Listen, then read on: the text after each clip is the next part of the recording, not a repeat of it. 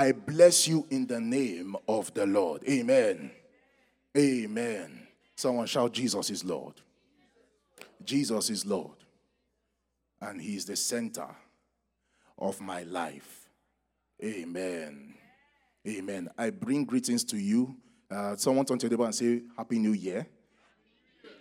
Say Happy New Year. Turn to your neighbor, neighbor, say Happy New Year. It is blessed to see that we all crossed over together. And tell them, I, I pray that we will continually cross over into the glory of God in the mighty name of Jesus. Amen. Amen. Um, I bring greetings. I honor our pastor seated before us. I honor our elders. I honor our grandpas, our grandmas. Someone turn to your neighbor and say, I honor you in the name of the Lord. Say, I bless you in the name of the Lord. Amen. Um, by privilege, um, I've been asked to preach the Word of God today, and I'll be sharing um, the topic the ministry of the church body. The ministry of the church body. I'll um, like to ask that we open our scriptures to Ephesians chapter 4 uh, verses 11 to 16. Um, and also, we prepare to open First Corinthians chapter 12, verse 28. Ephesians chapter 4, verses 11 to 16. And we are going to dwell on First Corinthians chapter 12, from verses uh, 20, from verses uh, 12 to 28. From verses 12 to 28. So let's go to Ephesians chapter 4, verses 11, and I read. And he himself gave some to be apostles, some prophets, some evangelists, and some pastors and teachers for the equipping of the saints for the work of the ministry, for the edifying of the body of Christ, till we all come to the unity of the faith and of the knowledge of the Son of God to a perfect man, to the measure of the stature of the fullness of Christ, that we should no longer be children tossed to and fro and carried about with every wind of doctrine by the trickery of men. Someone say, by the trickery of men. You see, when, when men want to maneuver and manipulate, the first thing that they do is twist the scriptures and twist doctrine. And it is important for us to recognize that doctrine is the foundation of Christianity. Doctrine is the foundation for Christianity. But then he says, in the cunning craftiness of deceitful plotting, someone say deceitful plotting. But speaking the truth in love may grow up in all things into him who is the head, Christ, from whom the whole body, joined and knit together by what every joint supplies, according to the effective working by which every part does its share, causes growth of the body for the edifying of itself in love. Now let's quickly go to 1 Corinthians chapter 12. 1 Corinthians chapter 12.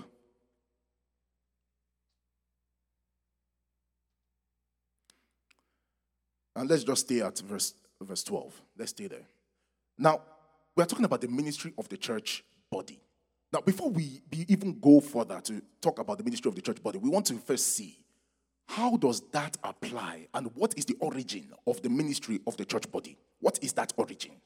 Now, when you think about the church, you cannot talk about the history of the church and the destiny of the church without thinking about where the church started from. Now, the origins of the church started from a man called Abraham. Now, when God called Abraham out, he said this He said, I would make you a father of many nations, and I would make you to be a blessing to other nations. I will bless you so immensely that you, through you, many nations will be blessed. So, Israel as a nation was birthed out of that Abrahamic covenant. And through Israel, through Israel, God's ultimate desire was that Israel would manifest the ways of God, that Israel would show the dimensions of God. And through the scriptures, through the prophets, through the law, you keep seeing that God's original intent was that Israel will be a nation of kings and priests. Now, ultimately, we find out that the church fulfilled that destiny. That even when Jesus was speaking, he said, Salvation is of the Jews. And when the Christ, when the Christ came, he came through a Jew. Now, he fulfilled all the covenants that he gave to Abraham, to Moses, even to David, through that very effect of him coming and birthing his church through the Jewish nation. So ultimately, God's plan has always been that through those that He will call out, that they will manifest His ways, that they will point to Him, that the nations will see that He is Yahweh. That the nations will see that He is Yahweh. Let me tell, you, don't your neighbor and say, God hasn't changed His mind. God hasn't changed His mind. His purpose is that the nations would see that He is Yahweh. So when we come together, when we congregate, when we join forces together as a body, God is desiring, come, come together, receive maturity, grow into Christ, but for one solitary reason that the nations would know that He is Yahweh. Now, everything that He releases upon His church is to proclaim that very fact, that very pursuit, and that very idea that there will be a witness that there will be a witness, that there will be a witness, that there will be a witness. And so he keeps sending people forth to proclaim that. And when he was even bringing judgment, judgment was so that they will remember that they had a destiny. When they were moving away from his original intent, he would correct them, train them back into the position to recognize that your original idea is to proclaim my ways to the nations. So that when they see you, Israel, they know who I am. When they see the judgments that come upon you, Israel, they know who I am. They know my nature. They know that I do not tolerate evil. Now, you have to understand that God's judgment is not how we understand judgment. God's judgment is withholding and just moving away, removing his protective covering and his protective hand from you. And then when you see life without him, you run back. When you see life without Him, you do what? You run back. So everything that He did with that nation, permit me to say, He also does with His church. Because we are called out to be kings and priests. Someone turn to your neighbor and say, God does not change. There is no varying with his character. Someone say it like you believe it. God is the same yesterday, today, and forever. He is in the business of salvation. He doesn't want you to be in ignorance. Keep saying it. He doesn't want you to be in ignorance of who he is. That's why he will keep revealing himself to you so that you might know him. Uh, we thank you, Pastor, for making it personal. So that I might know him.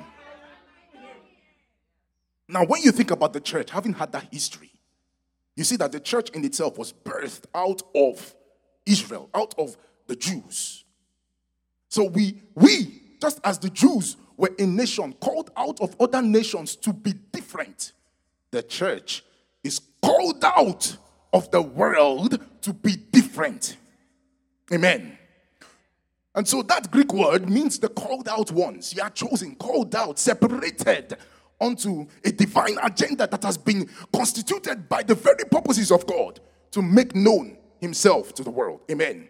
So the ultimate purpose of the church is to be a witness, a witness of Christ. A witness. That's why he said in Matthew chapter 28 Go now ye into the world and make disciples of all men, all nations. We go out and make disciples. What that means is that we go out and demonstrate and witness who he is, that they might see and know that someone has brought forth the kingdom of heaven upon the earth.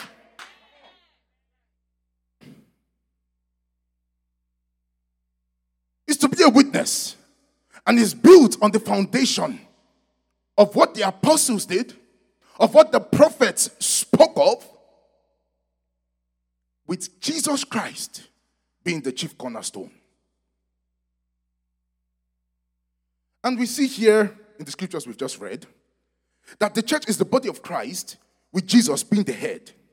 Now, when you think about the church, you cannot, you cannot, you cannot kind of separate it from the contrast, which is the world. You have the church and you have the world. You have the church, which is the, the, the kingdom system of God. The kingdom system of God. And then you have the world, where its system, if you go to Revelation, if you go to Daniel, you see that very many times the world system is called Babylon. Now, it's called Babylon for just one reason. When you think about the dream that Daniel had, the head, the head that he saw in that vision was made of gold. And he spoke to Nebuchadnezzar and said, You, O king, are the head. In other words, the statue, though it represented many kingdoms, it took the name of the head. Just as the church is the body, but we are taking the name of the head, Jesus being the head of the church. That's why we are called the body of Christ. Now, when you think about Babylon, the system of this world is called Babylon just because the head, the first dynamic kingdom that represented that world system was what? Babylon. And so there are systems there. There is a contrast, there is a differentiation. Now, you do not bring into Babylon you do not bring into Babylon the ways of the kingdom, you will be rejected. You will be rejected in Babylon if you try to bring the ways of the kingdom. Now, you do not bring into the church the systems of Babylon. Because when you bring into the church the systems of Babylon, you will be judged. Why? It is called mixture, called adultery. Now, when the scriptures keep giving us all these rules and laws, you have to understand that God's primary aim is that we will be faithful to Him. He wants a faithful bride, one that does not mix and commingles the theologies, the, the, the, the, the religious systems, religious ideologies of the world. You come faithfully, hold on to what He has proclaimed has been His ways. We do not have to reinvent what God's ways are. We learn from the scriptures what his ways are and we abide by them. We adopt it. His ways aren't our ways, his thoughts aren't our thoughts. So we adopt his ways. So the church cannot say his ways aren't our ways. The ways of God are the ways of the church because that is his kingdom. So if you were in Babylon, you could say his ways are not your ways. But if you are in the church, his ways have to be your ways. That is why he gave you what?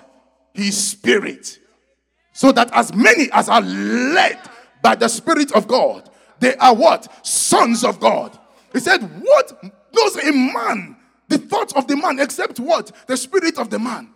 He said, You cannot also know the thoughts of God except you have what? The Spirit of God. So if He gives you His Spirit, you can't say His thoughts are not your thoughts. His thoughts have to be your thoughts.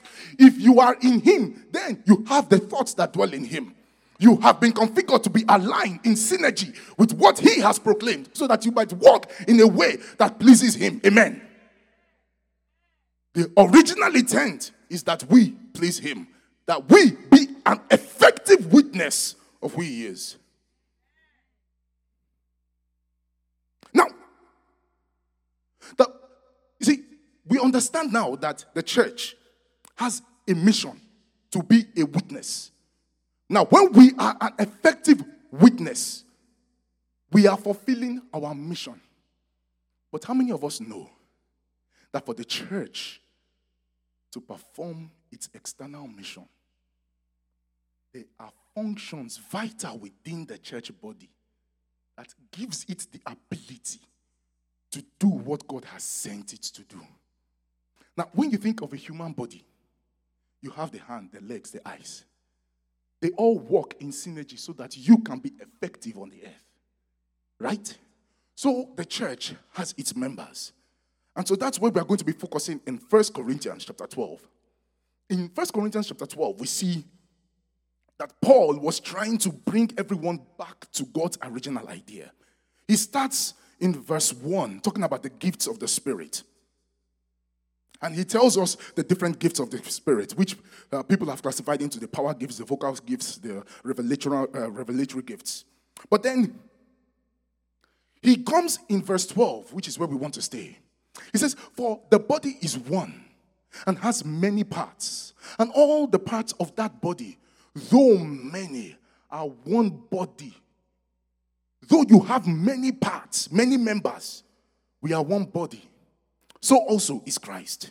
Now, if you look at verse 13, verse 13, verse 13 now says that for we were all baptized by one spirit into one body. Someone say, I have been baptized by one spirit into one body.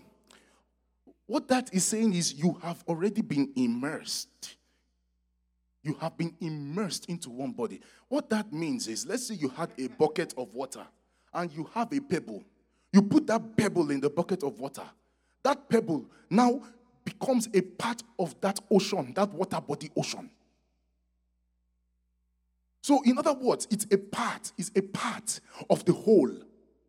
So, when it says you are immersed, what the, the, the description there that is actually saying is because we are all units of the same organism, that once you are dropped into that body, you cannot be indistinguished. You cannot be distinguished between other members. You have become a single unit of a body.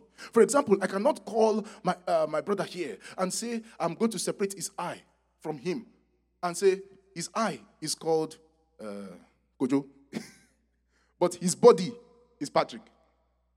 Is that possible? You cannot separate it. That's the same thing. When we drop each and every one of us, when we say we are being immersed into Christ, we cannot be distinguished from that, from Christ. We cannot be distinguished from each other. We have become a solitary unit. When God sees you and I, He sees one body. And it's extremely critical that we understand this if we want to function effectively as a church body. And so in verse 15, you see him say, Because I'm not a man, I am not a hand, I am not the body. Is that possible? But do we do this? Ask yourself, do we do this? Because I am not a Methodist, we are not the same. Because I am not Seventh day Adventist, we are not the same. Oh, no, because we are not Baptists. You see, those evangelicals, they don't know the power of praying and the Holy Ghost. They are not there. Do we do this? Do we think ourselves more spiritual? Do we think that we have it all? Do we think that we can exist without them? Do we even see it as us against them?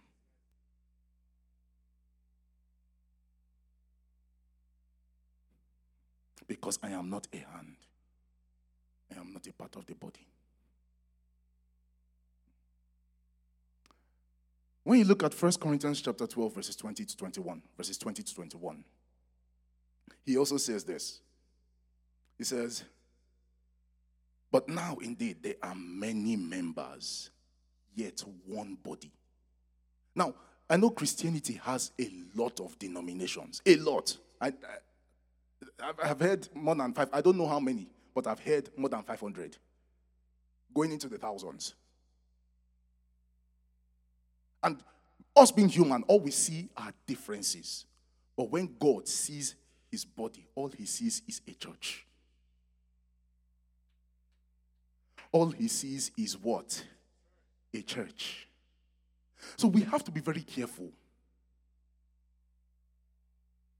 Because each member has something very vital to give to the body. Amen. Just as it is important for your ears to receive signals so that you would know what people are saying, a specific organ of the body of Christ receives signals from God that will benefit the whole body. But when we begin to create walls and barriers, when we begin to see us and them as being different, we are ignoring the vital force that God is trying to release to his whole church. Amen.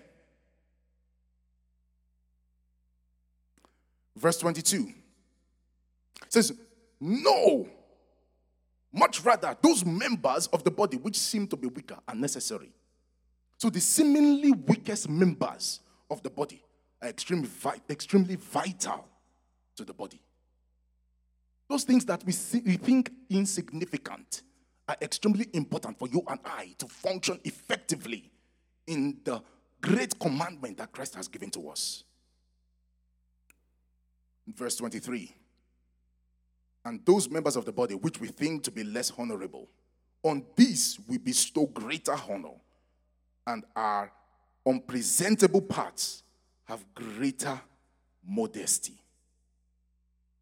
God gives greater honor to those things that are seemingly weak.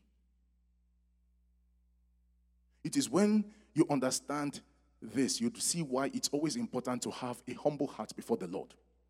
Because He would always give more honor to that which comes in recognition that you haven't gotten everything. You need and depend on one another. It is in that state of weakness that God gives more of Himself and more ability and more strength to do what He has called you to do. But once you get to the point where you feel you don't need the other person, you don't need the other member, you would be weak. You would be cut off from the supply that they have to give you. When you recognize that there is energy, potential power, dunamis power within the person seated on your left, on your right, within even other members of the body, that you are giving yourself, you are making yourself available to, this, to the supply of the spirit that they carry. Someone turn to your neighbor and say, I need you. I need you. Now, that also gives us a sense of responsibility. Now, if you say to yourself,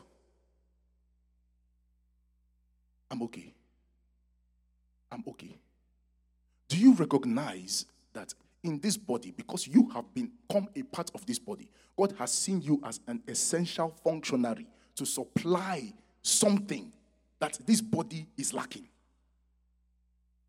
You do not become a part of a body by mistake. Everything within the body is supplying something. Now, when you resist the call to function within the body, you are telling the Lord, I do not have a place within this body. I do not have anything to give this body. I refuse to be an essential element within the body. But God calls each and every one of us to supply something. He gives you to the body as an essential functionary to give something to the body, to supply spirit, to supply power, to supply energy, to supply direction, to supply ability, to supply grace.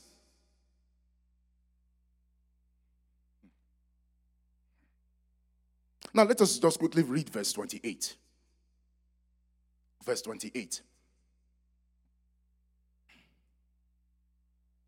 He says, and God has placed this in the church. First, apostles. Second, prophets. Third, teachers. Next, miracles. Then, gifts of healings, helping, managing various kinds, managing and then various kinds of languages. 29. He says, Are all apostles? Are all prophets? Are all teachers? do all do miracles. He's saying, Come, in the church there is variety. God does not want you, He doesn't want everyone to, to, to, to, be photocopies of themselves. He wants you to be so unique that you bring forth what He has endowed you with to supply the church. So he says, Are all apostles, are all called to be apostles? No way. Are all called to be prophets? No way. Are all called to be teachers? No. He has made you so unique so that whatever you will supply to the body, the body must have been lacking. Now, you see something. You see why there are some people, uh, there are some people here, especially one that is standing up, that are so multi multi gifted. It's because there are many people that are not doing what God has called them to do. And so, the, to the one who makes himself available, he will supply. Say, that is lacking. I will give it to that person. That is lacking. I'll give it to that person. But once you and I awake onto our responsibility, you start to see that he will start giving. Say, okay, now the load doesn't have to be on this person. I can now start to divert some of that grace to this one that is making themselves available. Someone tell your neighbor, the Lord is calling on you to supply grace to his church. Hmm. So you see, these vital ministries, these vital ministries, first apostles, he tells us in order. You see, in, in Ephesians chapter 4, you first see that he, he, he gives it out of order. Yes, he still says apostles, prophets, and then he goes on to say evangelists, then pastors, then teachers. But here, he, he gives it in order. He says apostles. And, apart from that, you notice that there's one particular fivefold ministry that we, we kind of um, put in that, uh, that class that's missing here the pastor. He says, we have first apostles, secondary prophets. Third, teachers. And then he mentions miracles and gifts of healings, which are typical tools of the evangelist. And then he says helps, administrations, which is supernatural leadership and organizational skills. There are some people, I see them and I wonder, how do they do it? There's a brother in our midst, I'm not going to mention his name because he probably wouldn't like it. There are times that he does things organizationally. I look and say, How does this guy do it? This is not natural. And the guy takes it as if it's, it's normal. First, apostles. That word, just meaning sent ones. This person is sent. Now, there are three kinds of apostles you have the apostle of the Lamb. Where did we get that from? Matthew chapter 28. Let's quickly go there. Matthew chapter 28. Matthew chapter 28 from verses uh, 17. Matthew chapter 28 from verses 17. Matthew chapter 28 from verse 17. Uh, in, in that scripture, Jesus is practically says, when they saw him, they worshipped, but some doubted. Verse 18. And please just go for verse um, uh, 28 uh, verse 18 to 20, if possible, just on the screen. Then Jesus came there and said to them, All authority has been given to me in heaven and on earth. Verse 19. He says, afterwards, Go therefore. You see, here, Jesus first says, All authority has been given to me. I have authority to do what I'm about to do. All authority in heaven and on earth has been given to me. Now that I have told you that what I'm about to do, I have authority to do it. Now, go so he sends them. From that moment, the disciples were no longer disciples, they were sent on a mission to do what? Make disciples of men. So he gave them, he first told them, Come, I have the stature, I have the ability, I have the ranking to send, to do what I'm about to do. Now I'm sending you with that authority. So at that moment, they became apostles because they were sent by the one who is called our King, our Lord. That's why they are called apostles of the Lamb. They are sent on a mission by the Lamb. Now, when we look at Acts chapter 13, Acts chapter 13, verse 2, Acts chapter 13, verse 2, you see that there are also apostles that are sent by the Holy Spirit. Apostles that are sent by the Holy Spirit. Let's, let's read from verse 1, if possible, please. Thank you very much. Acts chapter 13, verse 1, and we'll be reading down. It says, In the local church at Antioch, there were prophets and teachers Barnabas, Simeon, who was called Niger, Lucius the Cyrenian, Manaen, a close friend of Herod the Tetrarch, and Saul.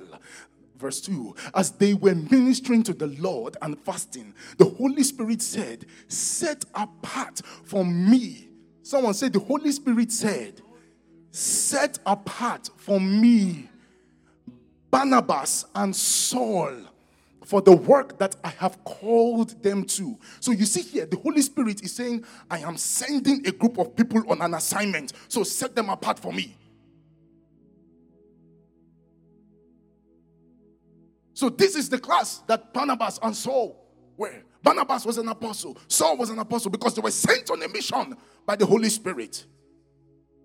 And they brought this new age where the Gentiles could receive salvation. Now you have apostles of the church. Now, when you have missionaries, they are sent out on a mission by the church to establish places of worship.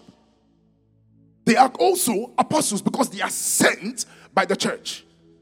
And those are the examples of other apostles that you would see within the scriptures. Now, secondarily, prophets.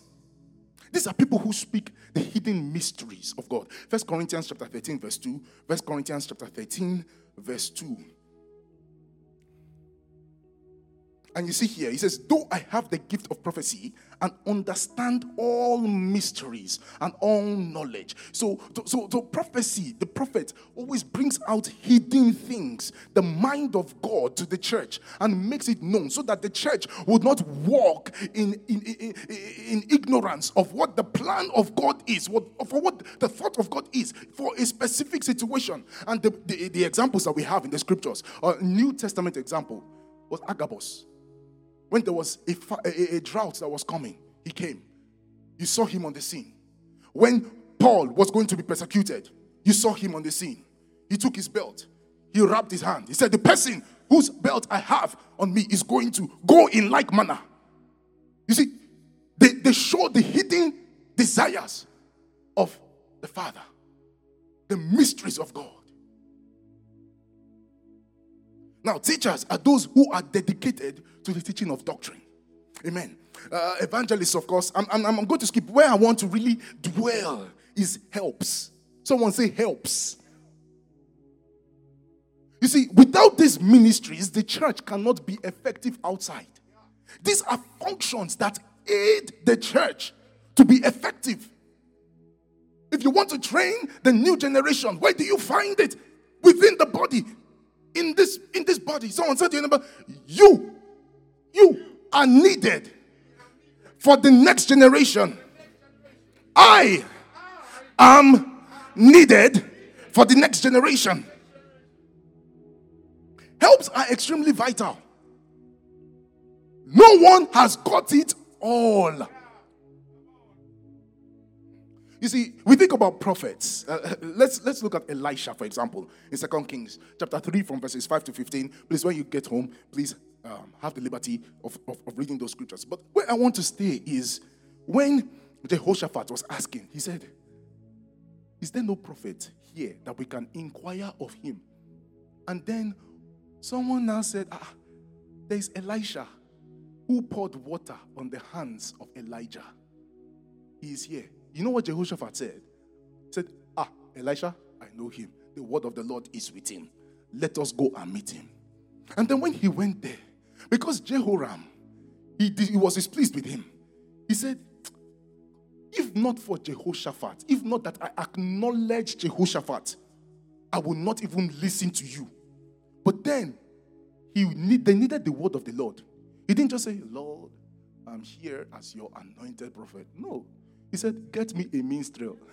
I need help right now. If the word of the Lord needs to come from me, I need a minstrel that will help me to touch the deep recesses of God.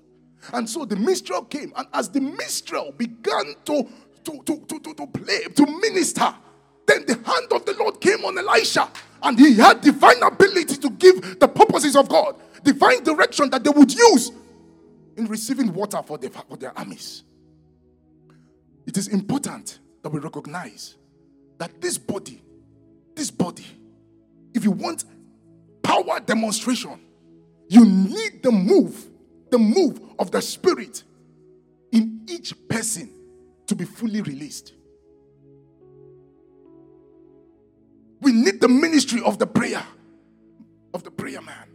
We need the ministry of the worshiper. We need the ministry of those who serve in the church. We need each and every one of us, not just to come and show up, but to come with the fire that they have. They have engaged him in the secret place and to release a supernatural dimension. Why? Because we do not serve in the flesh. The flesh shall not prevail. It is the Spirit of God that gives life. So you equip yourself and you come and deliver what God has given you to the church in the full effect and the power of the Holy Spirit. Turn to your neighbor and say, I need you.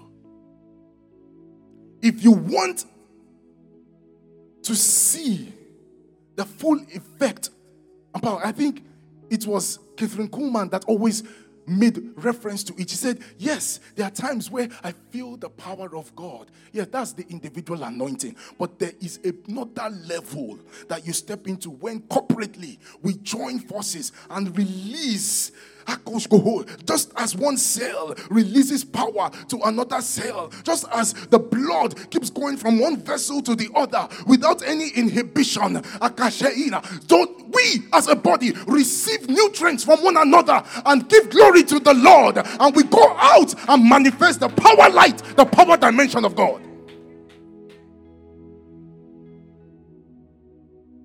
Everyone needs to learn from somewhere. Everyone needs to grow from somewhere. Everyone needs each other. If you see a great move of God, it's because there is unity and everyone is supplying all they have. That takes away all forms of competition. You see, in the world, in Babylon, yes, you, you have competition. Everyone is trying to outsmart themselves. Yes.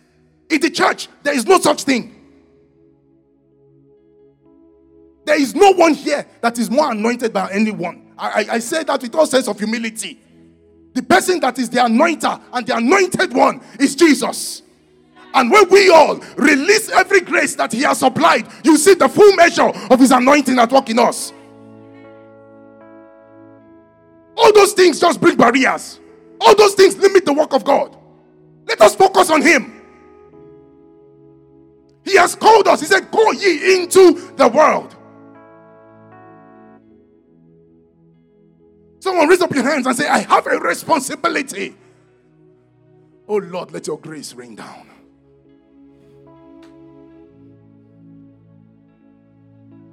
Recognize that everything that you and I do in this house, the Lord is watching with his watchful eye. How faithful would they be?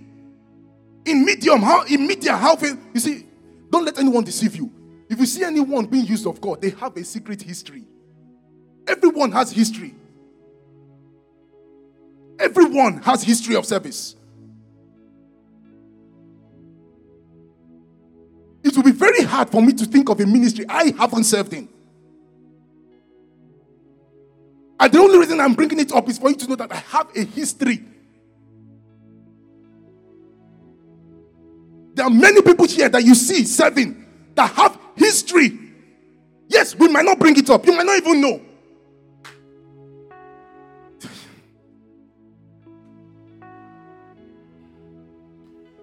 Be faithful where you are. He's not looking for gifted people, he's looking for faithful people. The gift can always come later. The gift can always come. Come. When I used to open my mouth to sing, people used to tell me to shut up. I only started singing in, in Lynchburg. Every other thing was private, private, private life.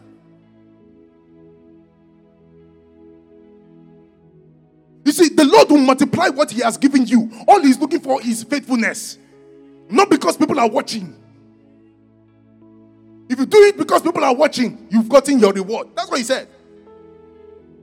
But do it because you know that He has given you an assignment. And once He has given you that assignment, recognize that there is something that He has given you for His church. For His church.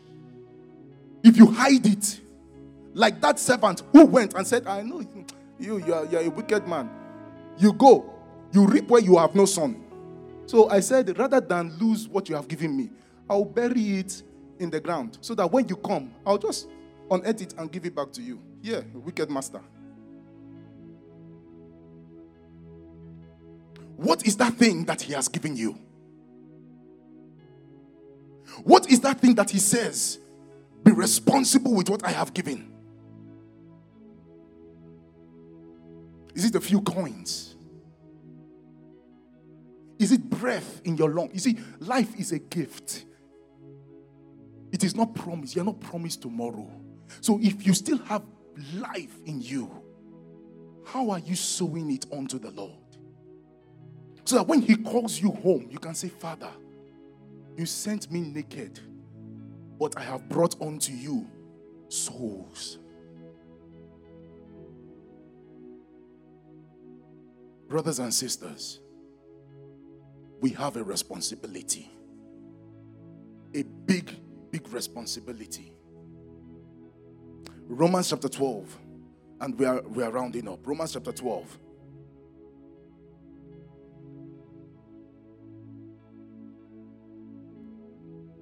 Jesus found me just as I am.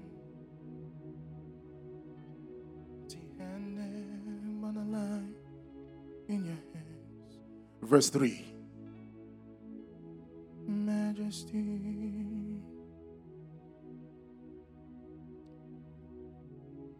For by the grace given to me, I tell everyone among you not to think of himself more highly than he should think.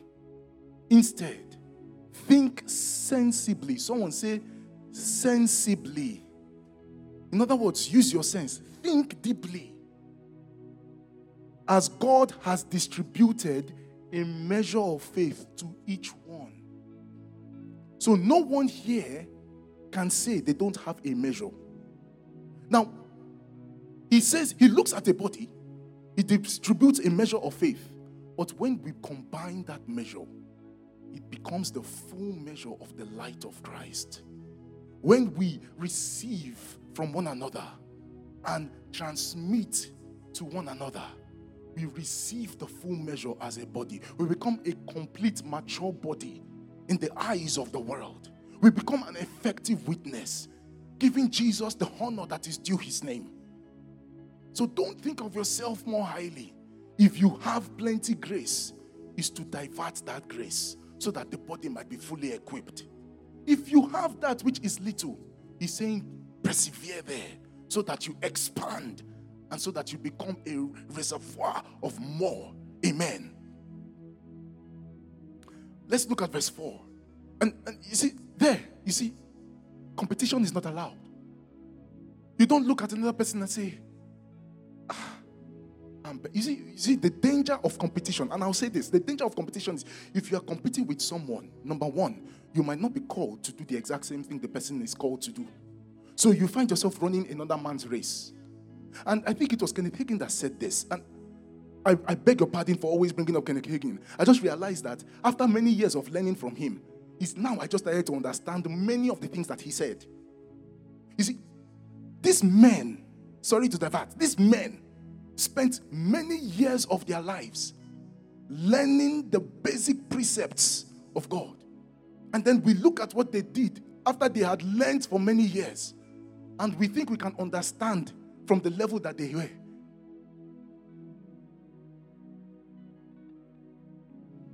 You have to get to that point where you submit yourself to the place where you walk based on what he has said. And so Hagin said this. He said that in his ministry, he has realized something that any time judgment came upon a minister, it was because they were doing a ministry they had not been called to do. They were competing with other people. And then he will say, The Lord would actually tell him, Go and warn that man. He will be cut short. Why? Because you are delving into a ministry that you are not supposed to be engaged in. So try not to compete. Don't look at another person and say, I want what is upon that person's life. If the Lord hasn't called you to walk there, yeah, you might want the kind of grace, but don't delve into a ministry God hasn't called you to. Don't compete, but rather supply what God has given you. You want to know why? When I eat, what organ has the benefit from the food I eat? It's all the organs. They all drain nutrients from the food I have eaten. The eye does not say, I will get separate organ, uh, separate nutrients uh, from, from, from, from the leg. But they get the same amount of nutrients from that food. What does that mean? Whatever you receive, I have received it. Whatever is yours is mine. If a prophet comes in here, I will listen to what that prophet has for me as long as that person is in the word. If a teacher comes in here, I will listen to what they have for me. As long as the doctrine is right and sound. If an evangelist comes in here, I will support that ministry. That is the way we all should see the body. Amen. We are all working together. Turn, turn to your neighbor and say, We are all working together.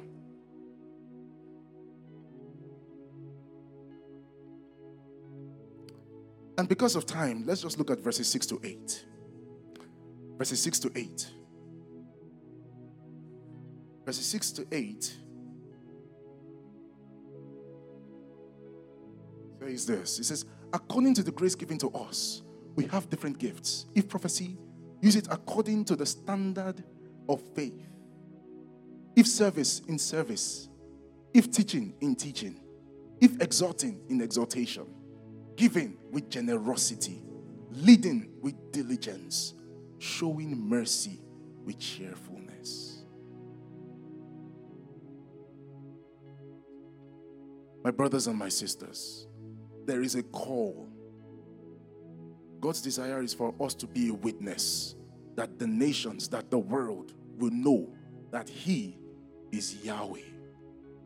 But for us to do it effectively, we all have to contribute the grace that God has given, that it will be the full measure of Christ that is made known to those we go out to meet. You are important. Let us rise up on our feet. You are important. Let us begin to bless the name of the Lord. Let us begin to bless the name of the Lord. If you're here and you recognize that this message is for me. I need to give more of my time, more of the abilities that God has endowed me with onto His service. Begin to ask God for grace. Begin to make that commitment. I will serve the Lord. As for me and my house, we will serve the Lord. We will dedicate everything that we do unto His glory and unto His might. Begin to ask for that grace. Oh Lord, we are here before you, asking for your grace to be manifested in our relationships, that as one body we will be unified.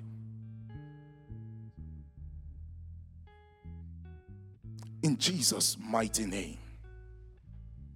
In Jesus' mighty name. Oh, Father, we bless you.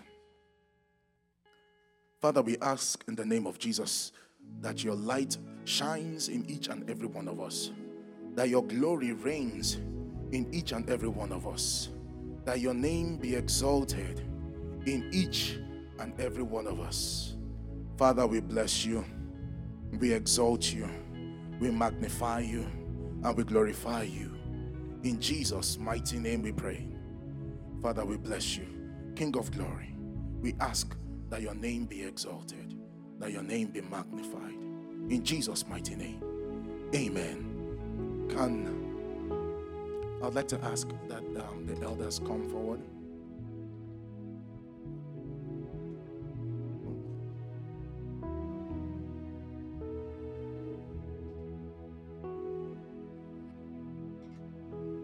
Amen.